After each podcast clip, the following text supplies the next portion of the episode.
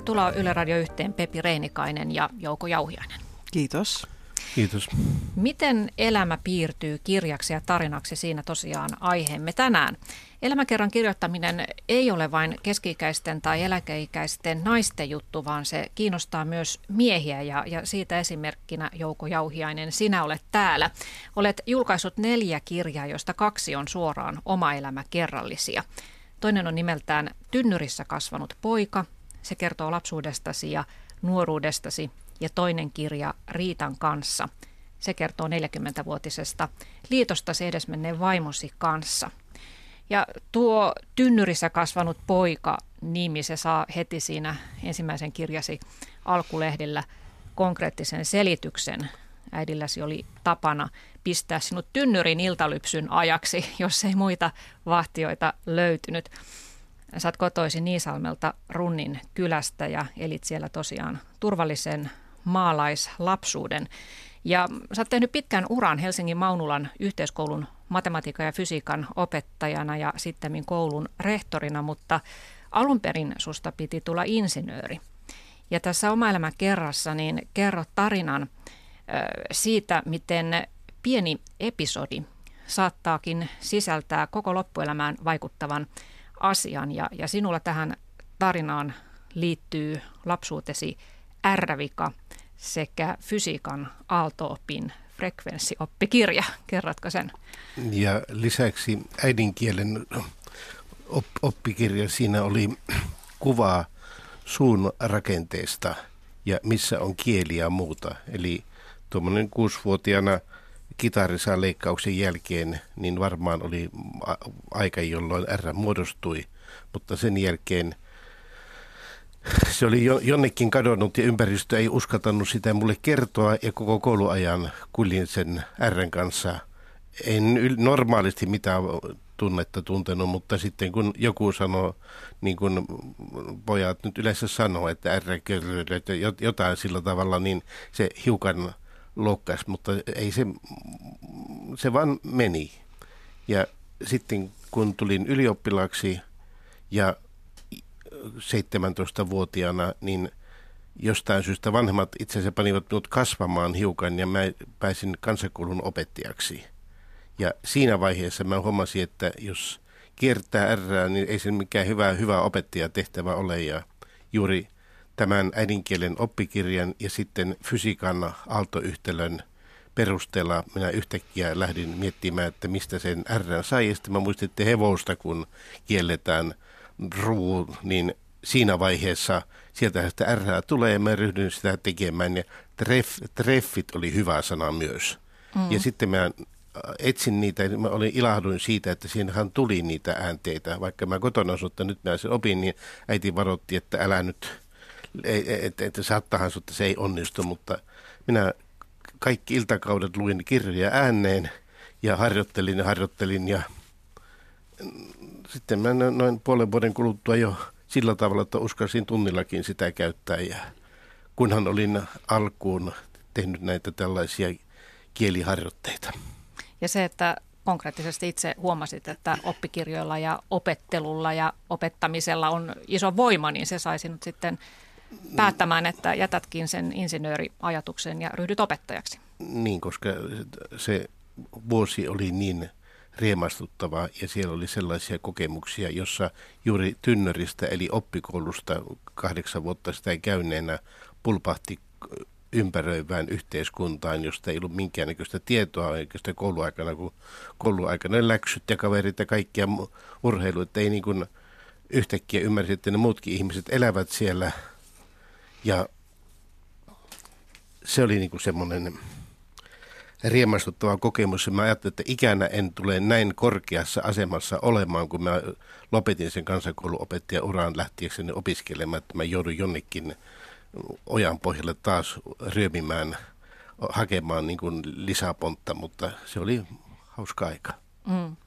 Mutta rehtoriksi asti sinä sitten tulit ja näissä sun kirjoissa sä käyt ihan kronologisesti läpi elämäsi vaiheita. Kerrot sen elämän kaaren. Aloitit koulun vuonna 1952 olympiavuonna ja kouluun mentiin hiihtäen totta kai. Ja, ja Tyyne opettaja sitten hetsillään siirsi sut välittömästi toiselle luokalle, koska osasit niitä tokaluokan laskuja. Ei, ei, ei välittömästi, kun kaksi viikkoa istuin tytön vieressä ja sen jälkeen oli ne laskukokeet, jossa mä laskin toisen luokan laskut, kun mä pyysin, että saanko mä laskea.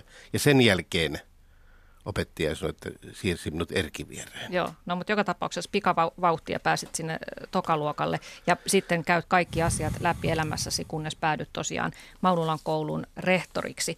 Ja tämä kronologisuus on, on tärkeä juttu, Pepi Reinikainen, myös sinun elämänkaarikirjoittamiskursseillasi. Sinä olet siis kirjailija ja psykoterapeutti ja, ja vedät jo 17 vuotta – elämänkaarikirjoituskursseja ja sä oot kehittänyt sellaisen ryhmätyöskentelymetodin, jossa ihmiset käyvät kronologisesti läpi elämänsä ja kirjoittavat sen elämänsä tarinan, niin miksi haluat, että, että nimenomaan asiat käsitellään aikajärjestyksessä? Siinä on montakin hyvää, hyvää puolta, mutta tähän mun elämänkaarikirjoitusmallin kronologisuuteen kuuluu myös taustatarinat lähdetään sukupuun tekemisestä, sitten kirjoitetaan isovanhempien tarinat molemmilta puolilta ja sitten vanhempien tarina. Ja sitten oma elämä seitsemän vuoden jaksoissa. Eli kun lähdetään jo sinne taustaan, niin päästään niin kuin kronologian alkuun, siis alkuhistoriaan.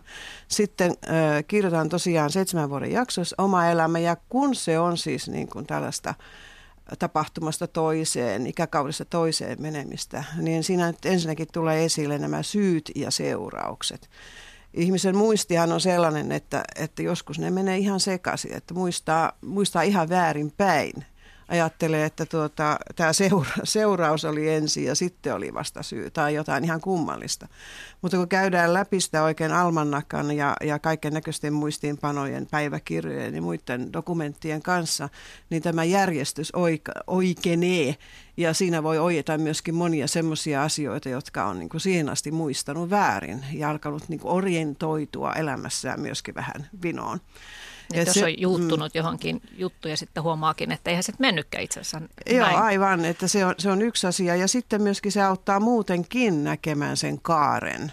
Ja ne, ne sanotaanko pimeät ja, ja hankalat vaiheet ja sitten sellaiset, varsinkin kun on kirjoittanut pidemmän aikaa ja katsoo sitä, sitä tarinaa sitten siinä kertaille ja työstää, niin huomaat, että aa, täällähän on tämä musta aukko. Mihinkäs mulla jäi se ja se asia, että mä en olekaan sitä kirjannut mihinkään. Mm. Ja minä, joka ohjaan, ohjaan ja luen ainoana ryhmässä nämä tekstit, niin mä myöskin saatan joskus huomata, että Kaspaan, että hän kirjoittaa tuota noin isovanhemmista, vaikka mummosta hyvin elävästi ja paljon ja, ja tuolle noin poispäin, mutta hetken, missä se pappa on tässä tarinassa. Tota, nämä mustat aukot tai tämmöiset niin unohtuneet asiat tulevat kronologisessa systeemissä myöskin niin kuin esiin paremmin. Sun kurssilla on näiden vuosien aikana käynyt ainakin yli tuhat ihmistä oman mm. arviosi mukaan. Niin millaiset ja... ihmiset tulee, tulee näille kursseille? Minkä ikäisiä, millaisilla motiiveilla? No joo, tuota, sellaisen päätelmän olen tehnyt, että on suunnilleen kaksi isoa ikäluokkaa ja ne on noin nelikymppiset ja noin kuusikymppiset. Ja nelikymppiset lähtevät yleensä katsomaan, että mihinkäs tässä elämässä on tähän pisteeseen jouduttu – ja mitä tulevaisuudelta sopii odottaa. Eli se on semmoinen väliinventaarion, selkeä väliinventaarion paikka. Ja, ja kun näitä ikäkausia on tässä käynyt läpi ja niistä muutaman kirjankin kirjoittanut, niin huomaan, olen huomannut, että se nelikymppisyys on myöskin hyvin suurten muutosten, muutosten aika ja, ja siinä, siinä ihan siis niin kuin useammatkin ihmiset, jolle nyt ihan suorastaan kriisiydy, niin kuitenkin tulee sen isoja asioita omassa, omassa tuota, lähipiirissä. Jos lapset on tehty kaksikymppisenä, ne on sitten jo siinä villeimmässä, villeimmässä murrosikää vaiheessa ja omat vanhemmat alkavat raihnaistua. Eli siinä joudutaan nyt pikkuhiljaa siis kahden sukupolven väliin ja se tekee ihmiselle sen, että – hetkinen, eikö mun eväät nyt riitäkään ja mistä mä otan apua tähän. Ja siinä vaiheessa tulee tämmöinen henkistymisen ja hengellistymisenkin vaihe, joka voi purkautua sitten tällä tavalla, että ihminen lähtee tekemään elämän inventaariota. Erittäin hyvä valinta muuten. Mm. No, sitten kuusikymppiset tai siitä eteenpäin ovat ihmisiä, jotka ovat jo eläkkeellä tai sinne siirtymässä Ja, ja heillä voi tietysti olla ihan samanlainen, samanlaiset tunnot, että hetkinen, mitä tämä nyt olikaan ja onko tässä vielä mitään odotettavissa. Ja sehän on yleensä murrosajan merkki, että ihminen joutuu uudelleen hakemaan merkitykset elämänsä. No, 60 myöskin haluaa sitten monta kertaa jättää jäljen tai kertoa tarinan lapsilleen ja lastenlapsilleen. Se on erittäin yleistä ja erittäin hyvä asia. Mä olisin itsekin ja kuka tahansa meistä hirveän onnellinen, jos meidän vanhemmat olisi tehnyt jonkun tarinan mieluummin mahdollisimman rehellisen. Ja nyt kun eletään tämmöisessä globaalissa maailmassa, niin monen ihmisen lapset ja lastenlapset saattavat olla ihan siis niin kuin kaikissa ilman suunnissa. Ei ole mitään käsitystä ja eikä pitkään aikaan vielä erityisemmin kiinnostustakaan siitä, että mistä päin vanhemmat ovat tulleet ja mikä se kulttuuri on. Ja sekin on luonnollista. Se tulee se kiinnostus vähän myöhemmin. Että heille sen juurien välittämisen, Kyllä. historian välittämisen. Jouko, sinä olet juuri esimerkki tästä eläkeikäisestä kirjoittajasta. Olet, olet nyt jäänyt eläkkeelle koulutyöstä ja, ja tuota, silloin aloitit sitten kirjoittaa ja, ja sulla on itselläsi kaksi lasta ja kolme lastenlasta, niin oliko sinulla yhtenä motiivina juuri se, että jättäisit jonkun muistijäljen itsestäsi ja omista vanhemmistasi heille? Siis alkuun kirjoittaessa ei ollut mitään sellaista, mutta myöhemmin se ajatus on kehittynyt, että sitten kun ne kasvavat ja tulevat minun ikään, niin ehkä ne sitten jo ovat kiinnostuneita isänsä niin. vaiheista. Että. Se on hyvin tyypillistä muuten, että vasta myöhemmin tähän herätään. Niin, mm. niin ei hoksata ehkä kysyä niistä vanhoista asioista silloin. En minäkään hoksannut ja nyt hyvin äh, niin kuin, todella olisi tarve tietää vanhoista asioista, mutta ne jäi, ne jäi kysymättä. Mm. No kuinka moni sitten aluksi miettii, tai mietitkö sinä esimerkiksi joko itse, että, että no onko minun elämässäni nyt mitään kirjoitettavaa, ja tämähän nyt on ollut ihan tavallinen elämä, että mitäpä tästä nyt kirjoittaisin? No nä, näin oli, että ajattelin, että ei ole, mutta, mutta, mutta tämä ensimmäinen kirja kuitenkin oli mielessä – kytenyt nämä vuosikymmenet. Tosi ei työaikana, silloin kun on kovassa työssä, niin ei silloin voi tuommoisia omia ajatella. Tarvitaan jonkinnäköinen hetkellinen rauha, että, tai elämänmuutos tai jotain muuta, jolloin mm. ryhtyy miettimään. Eli pala, paluu menneisyyteen. Niin. Kuinka tuttu sulle Pepi on tämä, että no ei minulla nyt ole mitään oikeastaan muisteltavaa? Kyllä se on niin tuttu, että mä pikkusen jo hiilostun, kun mä kuulen sitä, koska mikä se elämä sitten on riittävän hyvä, että siitä kirjan tai muistelukset itselle edes kirjoittaisi. Että mun mielestä tässä niin pikkusen vääristyy tämä kuva siitä, että mikä on tärkeää ja mikä, mikä on tähdellistä. Ja voi olla, että siinä on nyt pikkusen tätä median median tuomaa julkiselämää, joka on niin sitten ainoa, ainoa, josta voisi kirjoittaa. Ja se on kyllä ihan, ihan pielessä, koska tässä on joukkossa ihan hyvä esimerkki siitä, että sitten kun siihen paneutuu, niin sä huomaat, että hyvä ihme nähköön eihän ihminen kirjoita vain itsestään ja vain niin kuin mitä mun korvien sisällä menee, vaan hän koko elämässään tapaa valtavasti ihmisiä, vanhempansa, opettajansa, ystävänsä, työtoverinsa, miehet ja naiset ja lapset. Eli siis eihän se ole vaan sitä, että kirjoittaa vaan, että mitä, mitä minä, minä, minä, minä. Mm. Että se on toinen semmoinen ikävä huomautus, jonka mä oon joskus kuullut, että se on vaan tällaisten niin itsekeskeisten ihmisten tota, mm, höpinää. Mm. Mutta ei ole, siis ei ole. Niin mielessä tavallaan semmoinen kirjoittaminen asia tietenkin ollut, mutta niin kuin me normaalissa elämässä aina sanotaan jopa itsellekin, että eihän minusta ole. Mutta minä en ole koskaan usko, uskonut sitä minä, joka sanoo minussa, että ei minusta ole kyllä mä olen aina uskonut, että mä pystyn tekemään ihan mitä, siis jos tulee niin kuin pakko, niin mitä tahansa. Mm. se on niin kuin semmoinen sisäinen tunne, jota minä en tunnusta tietenkään. No niin, ei nytkään tunnustanut koko maailmalle. niin. niin. Ja sä Jouko sanoit mulle, että, että sun äiti aina tapasi sanoa, että voi että kun tässä munkin elämässä olisi niin paljon kirjoitettavaa, mutta se jäi sitten sun tehtäväksi, että kirjoittaa no, siitä näin elämästä. sanoi, että hän niin kuin vanhemmiten mietti, että hänellä olisi niin paljon sanomista sitä. Joo, sieltä kun sanoit äsken, että kun ei tullut kysyttyä ja nyt olisi niin paljon haluja tietää sitä aikaisemmasta ö, sukupolvesta ja mitä siellä on koettu. mä joudun melkein aina antaa synninpäästön tästä samasta asiasta mun kirjoittajille, koska monet sitten vasta herää myöhemmin, paljon myöhemmin, sitten kun porukka makaa jo mullan alla, että tuo ja tuo asia olisi pitänyt kysyä ja sitä olisi pitänyt kuunnella, kun se olisi niin mielellään kyllä kertonut. Että me ollaan tällaisia, mutta tota, se on, että ihmisen kiinnostus siihen aikaisempaan sukupolveen herää vasta paljon myöhemmin, ehkä 4, 5, 60 ikäisen toisaalta ei sitä tarvitsekaan, koska todellisuudessa on niin, että kaikki ne puheet, mitkä olet kuullut vanhemmilta ja ympäristöstä, vaikka sinä tiedä sitä, että sinä olet kuullut, niin minä itse asiassa periaatteessa ne on palautuneet mieliin ja tavallaan en ole sen paremmin voineet niitä kertoa kertomalla kuin sitten lapsena on kuullut oven takana, kun vanhemmat ovat jut- jutelleet. Mm. Mulle niin kuin tavallaan se soi se vanhempien puheet, että ei minä ole sitä menneisyydestä ollenkaan.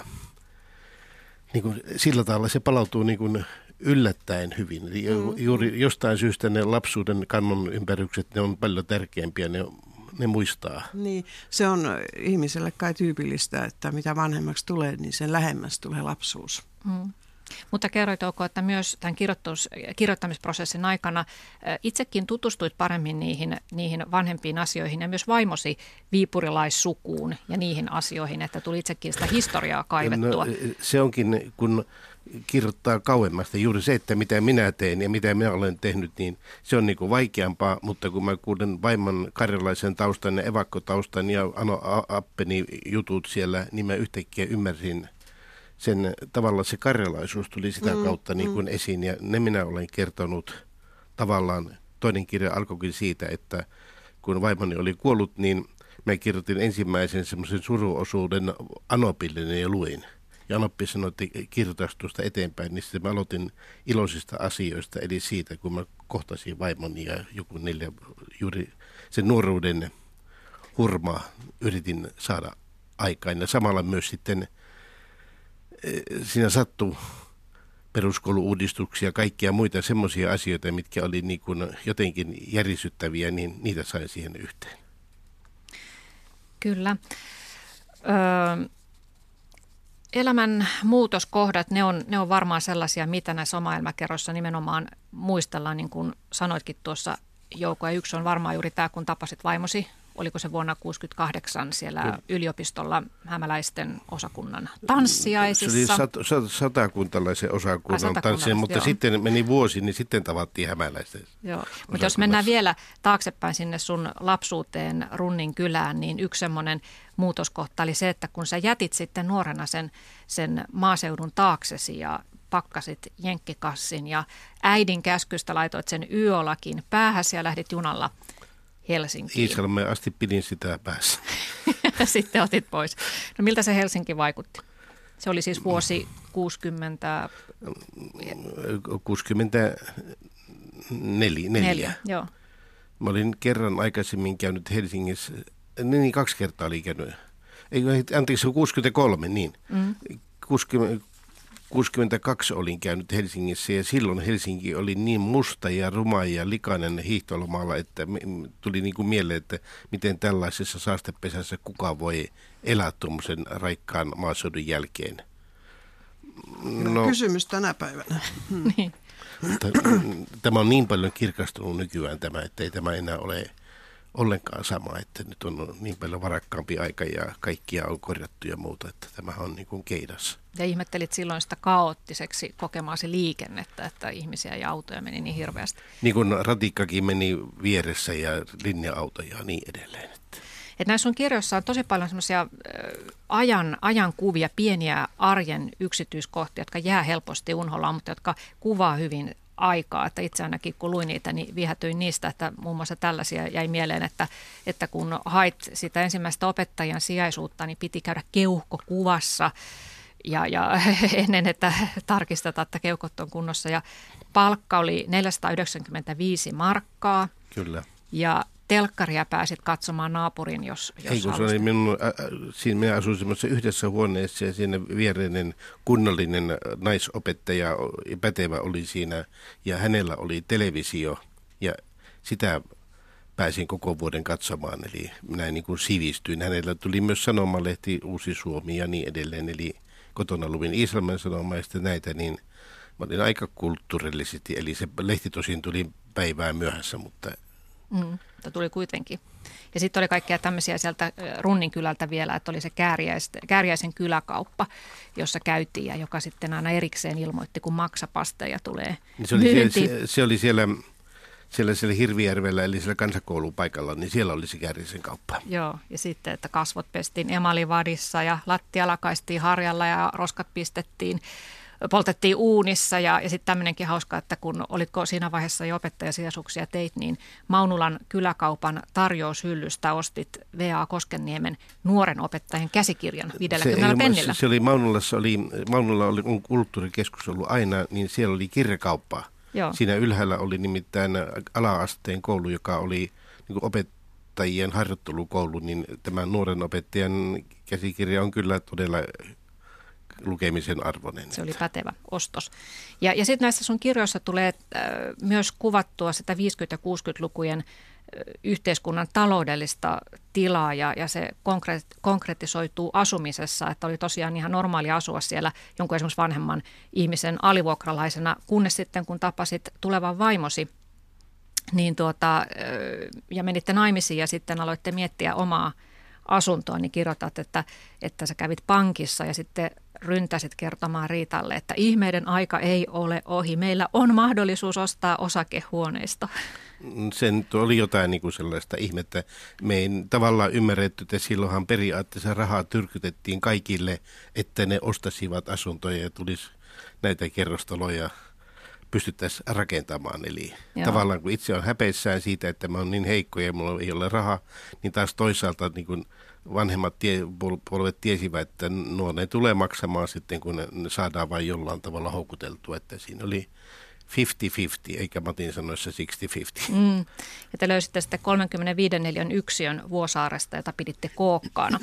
Ja hinnankin muistat 24 000 markkaa. Kyllä. Ja, ja sitten kirjoitat vielä, että välittäjälle maksoit siinä tuhannen markan käsirahaa ja sitten oli pakko vielä tarkastaa lompakosta, että jäikö sinne pussirahaa. Että sellainen oli se No olisi tilanne. sitä nyt kävelemälläkin kotiin. Niin, mutta tämmöistä just äh, arjen historia tulee, tulee näissä myös esille, niin mitä Pepe Reinikainen ajattelet, että, että voiko tällaisilla ajankuvauksilla, jotka sieltä esiin tulevat, niin olla myös semmoista isompaa merkitystä, jos ajatellaan ihan kansallista historiakirjoitusta? Totta kai sillä on. Ja mä tässä jo vaivuin unelmiin, kun Jouko kertoo tästä omasta historiastaan ja, ja sitä niin kuin elämänkaarellisesti. Kyllä, kun ajatellaan, että meillä ryhmässä on 8-10 ihmistä, jotka saattavat olla hyvin eri ikäisiä tai ikähaarukka voi olla siinä heidän välillä parikymmentä vuotta, jolloin niin kun, kun me käydään läpi elämää siis niin kuin seitsemän vuoden jaksoissa, niin – tulee sinne niin kuin ihmiset kertomaan ja kirjoittamaan aina kunkin vuosikymmenen kokemuksista. Tai sanotaan, että siellä on äh, vaikka 14-21 välillä, niin on nuoria ihmisiä, nuorten ihmisten kokemuksia 50-luvulta, 60-luvulta, 70-luvulta ja niin poispäin. Eli se ei ole vaan siis niin kuin yhden ihmisen kaari ja yhden ihmisen eri, eri vaiheet tiettynä vuosikymmenenä, vaan siinä tulee eri vuosikymmenien kokemukset. Et se tulee niin kuin samalla, kun siinä istuu ihmiset yksilöllisesti kirjoittamassa, niin siinä kirjoitetaan tämmöistä pienhistoriaa myöskin eri vuosikymmeniltä. Ja, ja tämä on, tää on se yksinen ryhmän rikkaus myöskin, että, että siinä niin kuin voi peilata, niin kuin sanotaan, millaista oli ennen ja mikä, m- miten niin kuin tehtiin ja mikä oli silloin mahdotonta ja mikä nyt on mahdollista ja päinvastoin. Koska tämä yleensä hyvin usein tämmöinen – mikä on milloinkin mahdollista, niin se että jotakin hämärtyy ihmisiltä. Eihän me kohta muisteta sitä aikaa, milloin ei ollut kännyköitä. Et jotenkin, jotenkin siis äh, ihmiset elää niin paljon nyt hetkessä, että se, se arjen historia jostain 60-luvulta ja se, että mitä silloin voitiin tehdä ja mitä ei, niin sitä ei enää kaikilla ole. Ja, ja sen muistaminen auttaa myöskin ymmärtämään niinkin suuria asioita kuin ihmisten valintoja. Puhumattakaan, kun mennään sinne taustahistoriaan, eli vanhempiin ja isovanhempiin, ja käydään läpi sitten kokemuksia sisällissodan ja sotien ajoilta. Ja tuota, se on monelle kirkastunut, sen mä sanon nyt mun ryhmissä, että mikä on sotien niin tämä varjo ja pitkä vaikutus. Ja, ja siihen on tullut myöskin avuksi suorastaan, voisi sanoa näin itsekeskeiseksi, kun sanotaan, että että tämä historian kirjoitus nykyaikana, joka hyvin ää, niin kuin ennakkoluulottomalla ja raikkaalle ja semmoisella uudella tavalla on tarttunut näihin, näihin ankariin historian vuosiin, niin kuin sisällissodan ja, ja sodan aikoihin. Tuoden esiin semmoisia asioita, joita aikaisemmin ei ole tuotu esille. Ja vaikka ne ovat kurjia asioita usein, niin se on hyvä tulla niistä tietoisiksi. Silloin me ymmärretään myöskin, että mitä nämä aikaisemmat sukupolvet ovat joutuneet käymään läpi, minkälaisia, minkälainen on se ajan henki ollut. Ja just sun kysymys siitä, että mitä tulee esille. Tulee esille hirveän paljon sitä elämää ja historiaa. Ja mä sanon, että mä olen hirveän etuoikeutussa asemassa ollut, koska mä olen eri puolilla Suomea pitänyt näitä kursseja. Ja tuossa kun Jouko mainitsi muun muassa tämän Karjalan en minä, vaikka mä olen pohjois syntynyt itse, niin en minä oikeastaan tajunnut esimerkiksi Sortavalan merkitystä. En, viip, no Viipurin ehkä paremmin, mutta Sortavala oli mulle ihan kysymysmerkki.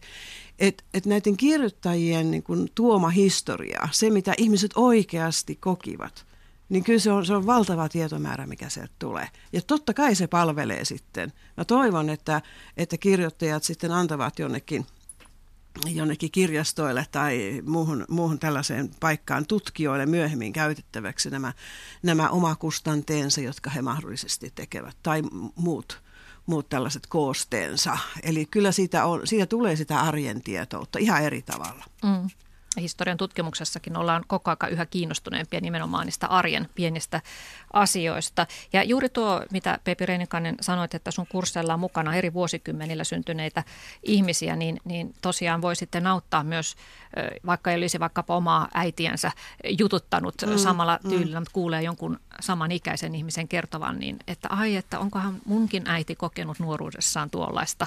Nimenomaan. Ja että ja se sit... oma tarina tulee osaksi isompaa Aivan, ja sitten siinä on semmoinenkin Jokainen sen vähän tietää, että äidiltä ei ole niin helppo ottaa sitä tietoa aina, mutta sitten kun kuulee hänen ikäiseltään kertomuksen, että sellaista ja sellaista oli nuoruus 50-luvulla tai 40-luvulla, niin tuota, se jotenkin uppoaa paremmin. Ja siinä samalla kuitenkin tulee semmoinen näky, näkymä siitä, että aina tällaistakohan se oli ja aino nyt mä ymmärrän äitiä tuossa kohti. Mm. Puhumme siis elämänkertakirjoittamisesta. Tässä äsken oli äänessä psykoterapeutti ja elämänkaarikirjoittamiskursseja vetävä Pepi Reinikainen. Ja lisäksi täällä on Jouko Jauhiainen, eläkkeellä oleva rehtori, joka on kirjoittanut oma elämäkertoja kaksikin kappaletta. Sitten on yksi iso semmoinen kysymys, että kun alkaa kirjoittaa omasta elämästään, niin muisti on se yksi iso kysymys. Miten se muisti pelaa, kun miettii menneitä? Ja säkin joko kerroit, että sulla ensimmäinen ajatus on, että no enhän mä nyt muista mitään vuosikymmenien takaisia juttuja. No, vielä tuon äskeiseen voin palata, niin siis minähän en yrittänyt kirjoittaa, me yritin kirjoittaa niin kuin omaa tunnehistoriaa ja historiaa, todella siis näiden vuosikymmenten historiaa, ja sitten tämä on niin tällainen kirjallinen teos, tämä minun teos, että nämähän oli ne haaveet, mutta sitä vahingossa tuli sitten tällainen – niin kuin väki, väki, väkisen yhtäkkiä alkoi tulla niin totuudenmukainen, että sitä ei voinut niin kuin lopettaa. Mm. Se muisti siis sillä tavalla, että minulla oli 40 vuoden katko tähän tapahtumaan, mistä minä kirjoitin. Ja nämä nimet, mitkä minä olin kirjoittavina romaanina, ne yhtäkkiä olivatkin totta. Mä olin unohtanut, kun siihen aikaan ei ollut puhelinta, ei ollut autoa itsellään, niin tavallaan ne oli jäänyt, kun mä lähdin sieltä, niin mä en palannut sinne enää koskaan. Ja sitten minun niin kuin mielessä oli tämä tarina, kyllä. Niin mä ryhdyn jotkin alkujutut voin kirjoittaa ihan niin kuin siitä muistista, milloin kirjoitetaan omaan mielenmaisemaan, miten minä pyöräilen tai miten minä liikun tai mitkä on, mikä on ensimmäinen työpaikka tai miten minä pääsen ylioppilaksi. Mutta sitten kun mentiin tänne kouluasioihin, niin minä palasin sille seudulle, kävin haastattelemassa muutamaa. Sitten mä ajattelin, että ei nyt liikaa kannata. Ja kun siinä puhutaan myös ensirakkaudesta, niin soitin hänellekin ja kysyin, että saisiko tuosta niin kuin kirjoittaa. Mm-hmm. Ja tavallaan sain siihen, sain siihen luvan. Ja sitten juuri niitä asioita tein almanakaan niin, että panin päivä päivältä ja sitten sinne merkitsin niitä tapahtumia, tärkeitä tapahtumia, mitä mulle on tapahtunut. Sitten sanomalehtiä, sano noita, mitä ne on, filmejä, tarkastelemaan löysin, niin sieltä oli niin kuin sitä, että mä muistan, että mikä aikakausi on. Vaikka mä sen Kennedyn murhan nyt muistankin, että mä olin yli äh, käytävällä tapaisin naapurin ja sitä ihmeteltiin, että jo on maailma mennyt sekaisin. Mm-hmm. Monet tällaiset asiat, eli sillä tavalla se rakenne tuli niin kuin Joo. siihen. Ja paljon oli sulle aikaa, mutta sitten mä ajattelin, että näin kirjallisessa mielessä niin täytyy lopettaa siihen semmoisen huippukohtaan, että Joo, ja sähän pidit silloin 63-64 niin koulussa nuorisokerhoa, perustit sen siellä ja olit sijainen silloin ja perustit tämmöisen kerho, josta tuli tosi suosittu. Ja, ja tota, silloin sä lupasit näille kerholaisille, että sä vielä kirjoitat tästä kerhosta ja niin sä sitten oot tuohon sisällyttänytkin sen ja kävit heitäkin haastattelemassa sitten. No, ky- kyllä, kyllä. Mä mielessä, mielessäni lupasin ja se oli minulle uusiin. Minä olin opettajana, mutta enhän minä ollut se opettaja, vaan siellä oli vanhaa tällainen kyläperinne, että pidetään kansantanssia, tanssitaan ja pidetään tällaista kerhotoimintaa. Minä itse asiassa olin oppijana siinä mukana. Eli sen takia minä niin kuin omaa, mä sivistyin tältä menneisyyden osalta, koska siellä oli kylässä oltu, oli näytelty ja oli laulettu. Itsellä ei ole laulutaitoja, niin kuoroa en sentään perustanut, mutta paineja nostettiin. Mm. Yksi keino virkistää muistia valokuvat.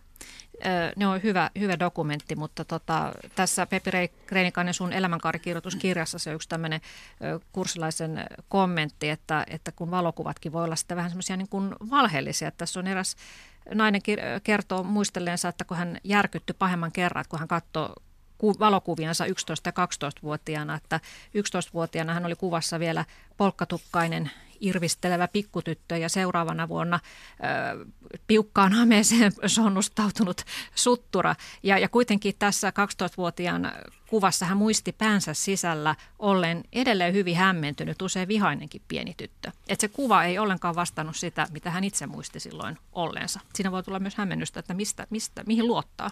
Niin joo, se, on, se liittyy tähän, mikä on totta ison otsikon alle, mutta tosiaan kuvathan todellakin kyllä virkistää muistia ja, ja tuota, varsinkin jos niitä hyvin, hyvin niin intensiivisesti katselee ja tuota, esittää itselleen muutamia tarkkoja kysymyksiä, niin kuvat kyllä ovat erittäin hyvä muistin virkistämisen väline, mutta tosiaan myöskin se, että sanotaan, että kuva kertoo enemmän kuin tuhat sanaa tai miten se nyt olikaan, mutta kuva voi yhtä paljon myöskin valehdella.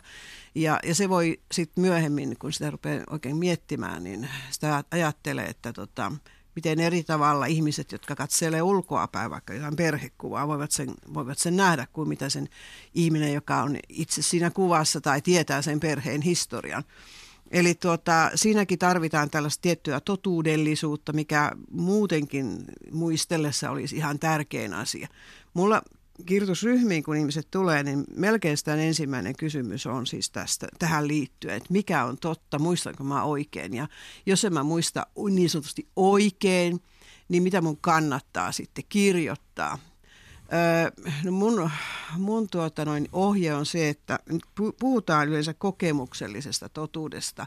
On monia asioita, joita ei edes mistään allakasta voi tarkentaa, että ne on, ne on todella siis koettu tietyllä tavalla ja siitä on lähdettävä liikkeelle, että on kunnioitettava sitä kokemuksellista totuutta kuitenkin niin paljon, että kun mennään nyt kronologisesti liikkeelle, niin tai kirjoitetaan, niin mahdollisimman paljon tietysti asioissa turvaudutaan siis ihan faktoihin, päivämääriin, almannakkaan, päiväkirjamuistelmiin ja niin poispäin. Vaikka päiväkirjatkin saattavat olla hyvin tun- tunteeltaan ladattuja tiettyyn suuntaan, niin niitäkin on kyllä kuitenkin hyvä käydä läpi. Eli tuota, mikä on totta, ei meillä ole sitä koko totuutta kenelläkään, edes tästä hetkestä. Me tiedetään tästä päivästä pikkasen enempi huomenna kuin tänään koska me emme tiedä, mitä tässä yhtäaikaisesti tapahtuu. Ja, ja sen kanssa saadaan koko ajan vähän taistella, että miten, miten, miten rehellisiä ollaan oltu kirjoittamisessa. Multa on myöskin kysytty, että tota, mistä sä tiedät, mistä sä tiedät, jos ei, ihmiset vaikka valehtelee koko storinsa. Että miten sä tarkistat sen? Mä sanoin, en mitenkään. En minä voi sitä mitenkään tarkistaa. Että jos joku oikein ottaa tehtäväkseen valehdella, niin se menee hänen omaan nilkkaansa. Että ei se ole mitään järkeä itselleen valehdella. Mutta tuota, tietysti sitten minä lukijana ja, ja kirjallisen palautteen antajana niin huomaan joskus näitä mustia aukkoja ja semmoisia tämmöisiä niin kuin kohtia, jossa on jotakin selkeästi jäänyt kirjoittamatta. Tuossa aikaisemmin mainitsin siitä ihmisestä, joka, joka kirjoitti mummostaan, mutta ei papastaan mitään. Ja sitten mä vaan ihan kyllä mä rauhallisesti laitoin kysymykset, että missä se pappa oli ja mikä se papan tilanne oli tässä kohtaa. Ja hän sanoi näin, että, tai antoi sitten palautteet, että hyvänen aika sentään. Nyt hän vasta huomaa, että hän ei ole kirjoittanut papasta mitään. Et se oli sellainen, josta vaiettiin, mutta itse asiassa papalla oli toinen perhe toisessa kylässä. Eli se on siis semmoinen möykky siellä mm, kuitenkin. Aika iso asia. Aika iso asia.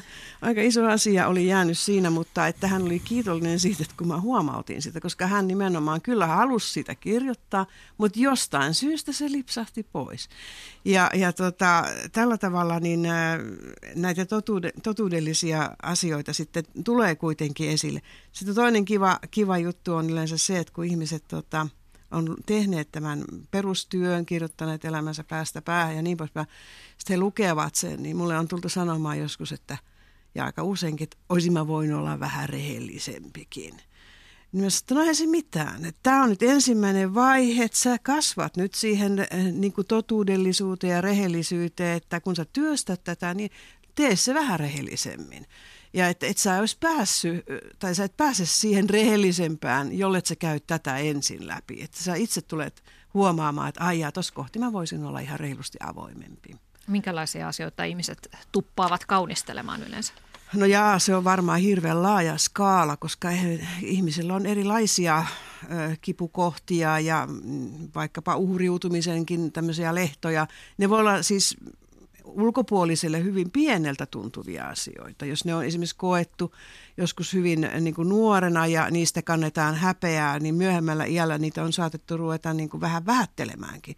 Kuitenkin se voi olla semmoinen semmoinen häpeän alku, josta on sitten myöhemmin paisunut semmoinen möykky, jota ei sitten käsitellä.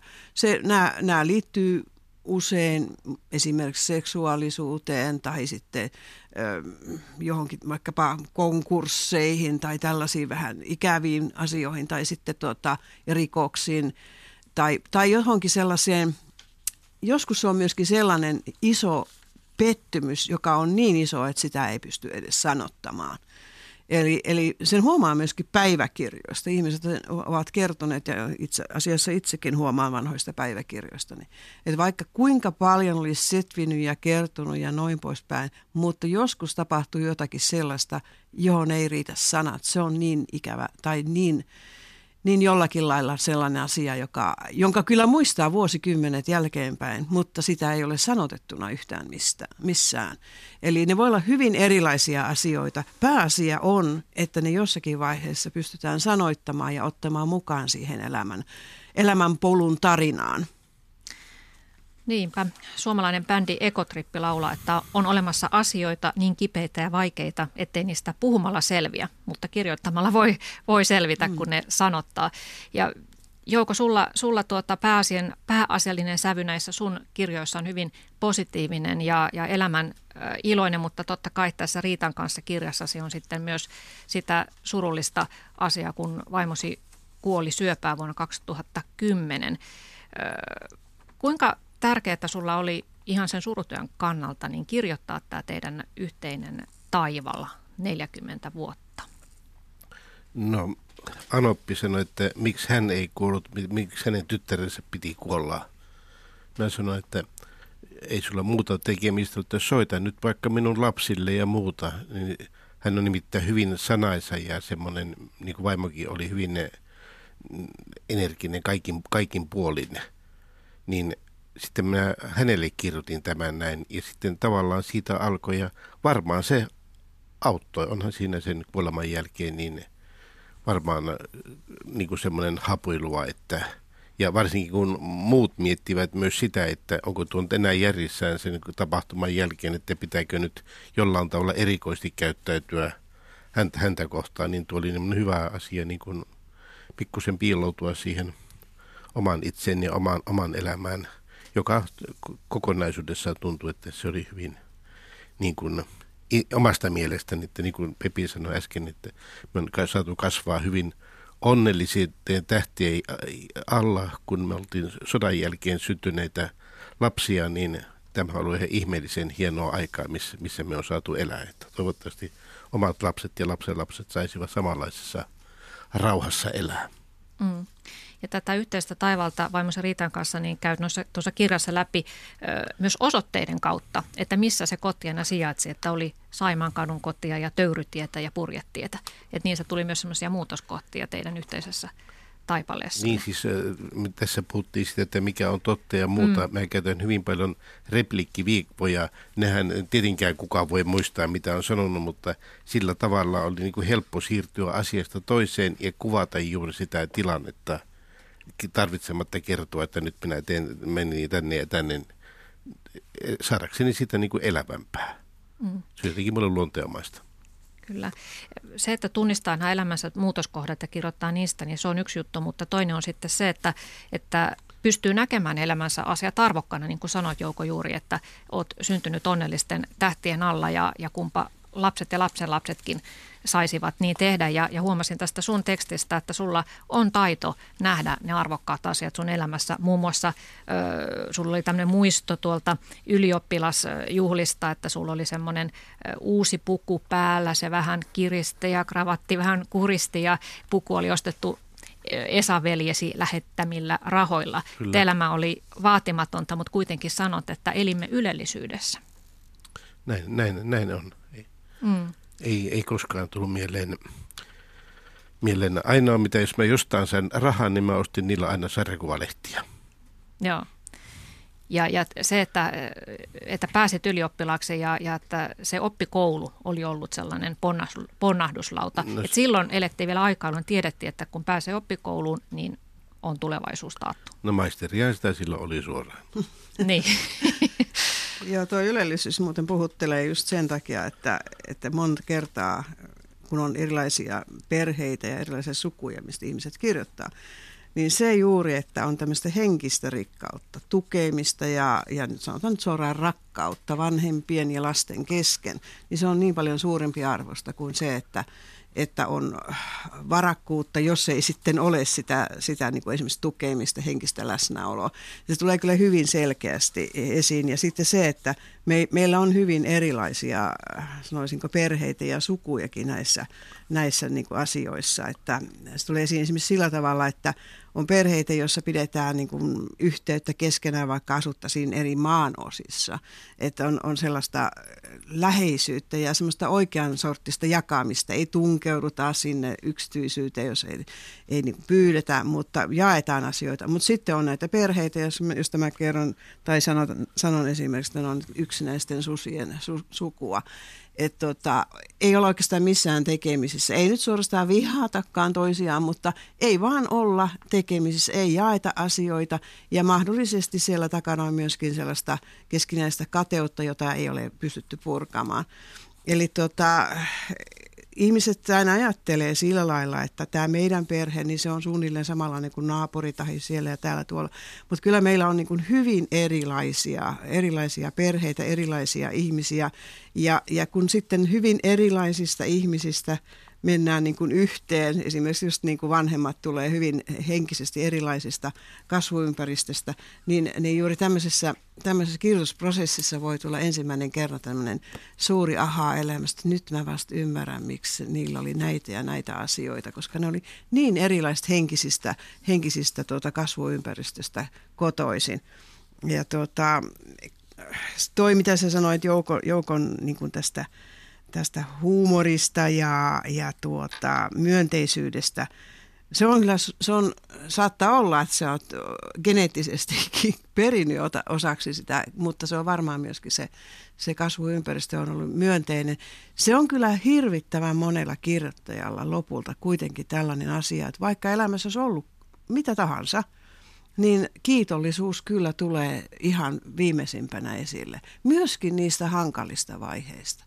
Koska kun ne on käsitelty niin tuota, ja kirjoitettu ja jaettu ryhmässä ja tultu kuulluksi sitä kautta, niin voi tulla sellainen oivallus, että en minä olisi tässä, enkä mä olisi tätä ja tätä asiaa tehnyt, jos minulla ei olisi tätä hankalaakin kokemusta elämässä ollut.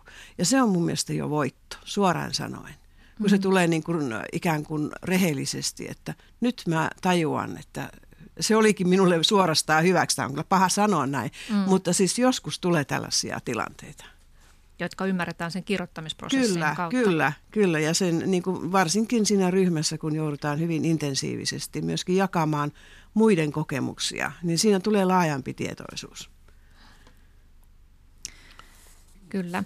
Otetaanko tähän väliin vähän nämä kuuntelijakommentteja? Kiitos kuuntelijat, olette olleet mukana siellä lähetysikkunan kautta tässä keskustelussa. Nimimerkki Harvapaikan tukija kirjoittaa, että sukulaiseni pelkäsi dementoitumista ja, ja siksi muun muassa päivitti valokuvakansionsa pienillä kertomuksilla jokaisesta kuvasta, kuka, mitä, missä, milloin, tunnelmia ja niin edelleen. Nyt hän makaa vanhan kodissa dementoituneena ja ainoa kontakti entiseen on nuo kuvat. Siis sanoisin on onnitteluni ehdottomasti. Paitsi kaikkien pitäisi tehdä tämä. Mm. Useinhan valokuvakansiossa ei ole mitään nimiä. Ja sitten kun ihminen on poistunut valokuvaamasta, niin, niin, niin, niin sit kukaan ei tiedä, mukana. että kuka siellä on ja milloin otettu. Joissain valokuvissa oli naama raaputtu pois, koska se ei ollut tarpeeksi hyvä niin joo, tai, tai ristinkuva päällä, että se on no, ne, ne, ne nyt oli niin. luonnollisia. Että... Mm. Mm. Tai viikset piirretty tai muuta tämmöistä. No niin, vanha friikki kirjoittaa, että olen viime vuosina nähnyt painajasunia koulu- ja työajastani. Luulen selvinneeni niistä kohtuullisesti. Nyt kuitenkin iskenyt epäily, kun unissa kaikki menee pieleen ja ahdistaa niin, että herään. Petinkö vain itseäni, kun luulin, että sujuu hyvin? Totuuden näen nyt unissani. Auttaisiko kirjoittaminen? No, ihan varmaan auttaisi. Mm. Siellä on kohtelu sikäli, että ennen kuin ensin sain tämän esikoiskirjan joskus 88 ulos, niin sitä ennen mä näin koulusta jatkuvasti painajaisia. Ja, ja tuota, mä kirjoitin ylioppilaaksi neljä, neljän vuoden ää, ajan käytyäni lukiota uudestaan ja aina vaan huonommin kuin mitä aikaisemmin olin kirjoittanut. Mutta sitten kun mä olin saanut tuota sen esikoiskirjan ulos aikanansa, niin nämä unet alkoi muuttua. Ja lopulta mä oon unissani ollut jopa yliopisto-opettaja. Mm-hmm. Ja tuota, äh, mutta Kyllä unia, kyllä ne koulunet silloin tällöin tulee erilaisissa muodoissa edelleenkin ja mä oon niin kuin tulkinut sen sillä tavalla, että aina mä olen niin kuin elämässä jonkin testin edessä. Että taas täytyisi jostakin haasteesta päästä, päästä tuota noin niin läpi. Mutta mä olin itselleni sanonut ja jo aikaisemmin sanoin, että ensi kerran kun mä näen taas sitä ylioppilaksi kirjoittamisen karmeata unta tai ylipäätään sinne päin, niin mä muistasin sanoa unissani, että minä olen jo ylioppilas. Mm. Niin, niin. hiljaa alitajunta. Hiljaa, hiljaa alitajunta, että otetaan mm. vähän muita, muita kuvia välillä.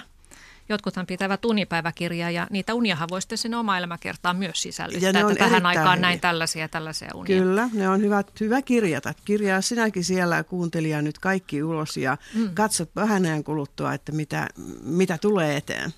Tosin minun kirjassa kaikki unet ovat juuri sitä fiktiota, koska mulla on vähän nähnyt kuitenkin unia. Että. Niin, niitä ehkä muistakaan enää. Sherman kirjoittaa, että sisarukset muistavat ihan eri tavalla samat tapahtumat. En edes uskalla kysyä siskoltani, siskoltani juttuja. Hän esikoisena mitätöisi muistoni. Kuule, tämä on niin tuttu. Tämä on kuule niin se on, tuttua. Siis ihmiset voi muistaa, muistaa tota todella eri tavalla samat asiat ja siihen on monta syytä. Siinä on tietysti ihan temperamenttisyykin, mutta sitten on ihmiset on eri ikäisiä, sanotaan, että perheessä tapahtuu jotakin, niin vanhin on 15, nuorin on kaksi vuotta ja sillä välillä on seitsemän lasta. Jokaisella saattaa olla eri käsitys siitä, mitä oikeasti tapahtuu. Tämmöisessä tilanteessa, joka saattaa olla ihan oikeasti sellainen riidan aiheuttaja, niin kehottaisin kirjoittajaa laittamaan kaikki variaatiot ylös. Mm, versio niin. yksi. Kaikki versio, versio yksi, että isoveli sanoi, että ei sillä mitään halkoa kädessä ollut. Seuraava sanoi, että kyllä sillä oli. Ja niin poispäin. Eli kaikki versiot ylös. Mm. Mm. Joo, ja totuus on sitten joku kenties niiden väliltä. No totuus ei ole niitä väliltä, mutta nämä on niin näkemykset tästä asiasta. Ja, ja sitä se, mitä niin sanottu silminnäkijä näkee, niin se harvoin on totta. Niin, se on, se on, se on hyvin vaikea. Jos näkee vain välähdyksen mm, siitä asiasta, niin kuin nyt vaikka jossain televisio-ohjelmassa, niin nehän menee ihan pieleen – koska se on se mm, yksi mm. näkemys, josta niin kuin mukamassa tehdään. Mm. Joo, sen takia kannattaa laittaa niin kuin nämä eri näkemykset mm. ylös. Mm. Mutta oliko sulla Jouko, kun sä kävit siellä synnyinseudulla sitten jututtamassa niitä, niitä lapsuuden kavereitakin ja nuoruuskavereita, niin tuliko koskaan tilannetta, että he kertoivat jostakin sinun muistamastasi asiasta ihan toisenlaisen version?